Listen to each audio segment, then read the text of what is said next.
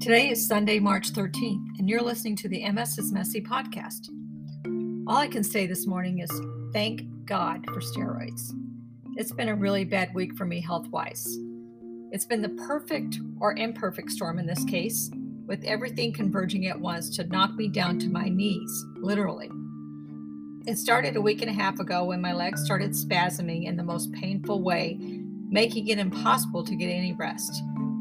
I've struggled with restless legs for years, but this was different. And I immediately knew that the medicine I was taking for my legs was actually making them worse.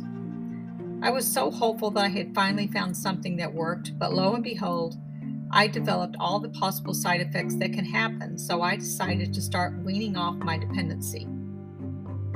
Made it through last weekend without any issues, but by Monday I was starting to feel the severe cramps and weakness in my legs again. I called my neurologist's office right away and was able to get in the very next day. My neurologist is an MS specialist in the area, but I've only been seeing him for a few months now. I really like how he keenly listens to me, making me feel seen for the first time in many years. You see, most neurologists have a pad in hand ready to write a prescription because there isn't much else they can do at this point for MS, but not my doc. Doctors are just people that, when faced with a daunting disease like MS, really are at a loss for what to do next. Their egos, and to be fair, their lack of updated training can make them blind to the patient in front of them, so that oftentimes we as patients are reduced to a statistic in their eyes.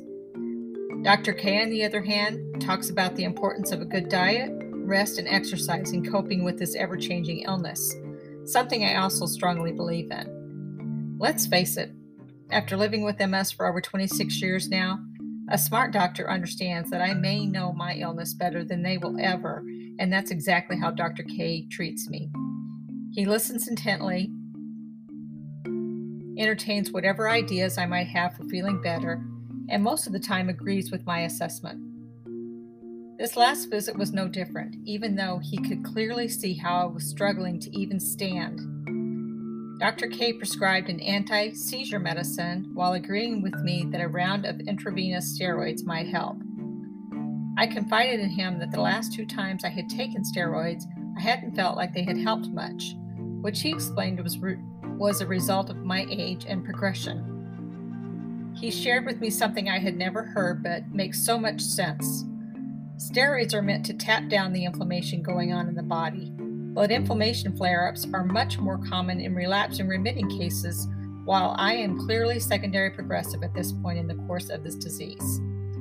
Dr. K was still willing to give steroids a try, which I was very thankful for, as I've had doctors in the past try to tell talk me out of it because of the long-term health hazards. I know all this by now, but when steroids work, there is no better feeling in the world, especially when you've been feeling so crappy. The added benefit of taking steroids is that all the other little aches and pains going on in the body magically disappear.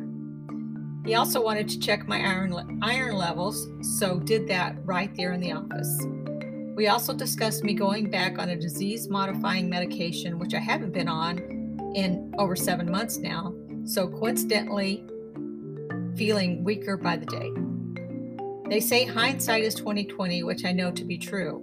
When I look back at the progression of this disease, I'm always lamenting about how I was doing better the year before, while not appreciating how well I'm coping at the time. Soon after diagnosis, while still working an incredibly taxing job in retail management, I finally decided I needed to get myself a cane after struggling to get around on my own power and falling several times. After I quit work, started taking better care of myself while, focusing on a healthier lifestyle, I did go many years without even needing a cane most days. I was embarrassed to be seen using a cane because I looked so healthy otherwise. The comments and questions my cane use solicited from total strangers really got on my nerves too. These days, I'm thrilled when I can get in and out of any place I visit, only needing my cane, as my balance issues, weakness, and gait require a walker or a motorized scooter most of the time now. I tell you all this as needing more and more assistance while this disease progresses is not as big of an issue as my stubbornness to accept my limitations is. In my mind, I am still that active, busy young woman coordinating all my roles with confidence. But for now, I am thrilled with this little little win, like getting on a medicine that works, that is tolerable. After my second morning of a steroid drip, I am starting to feel like myself again. Thrilled that I can start thinking about seeing friends, getting to some things I've been putting off, and just appreciating the sheer joy of accomplishment from being a vital part of the living, breathing world again. Everyone wants to feel like a contributing member of society. So, with the help of my doctor, the choice use of the right meds, and the love and support of friends and family, I am looking forward to getting stronger every day. Anyone who knows me knows I'm not going down without a fight, and neither should you.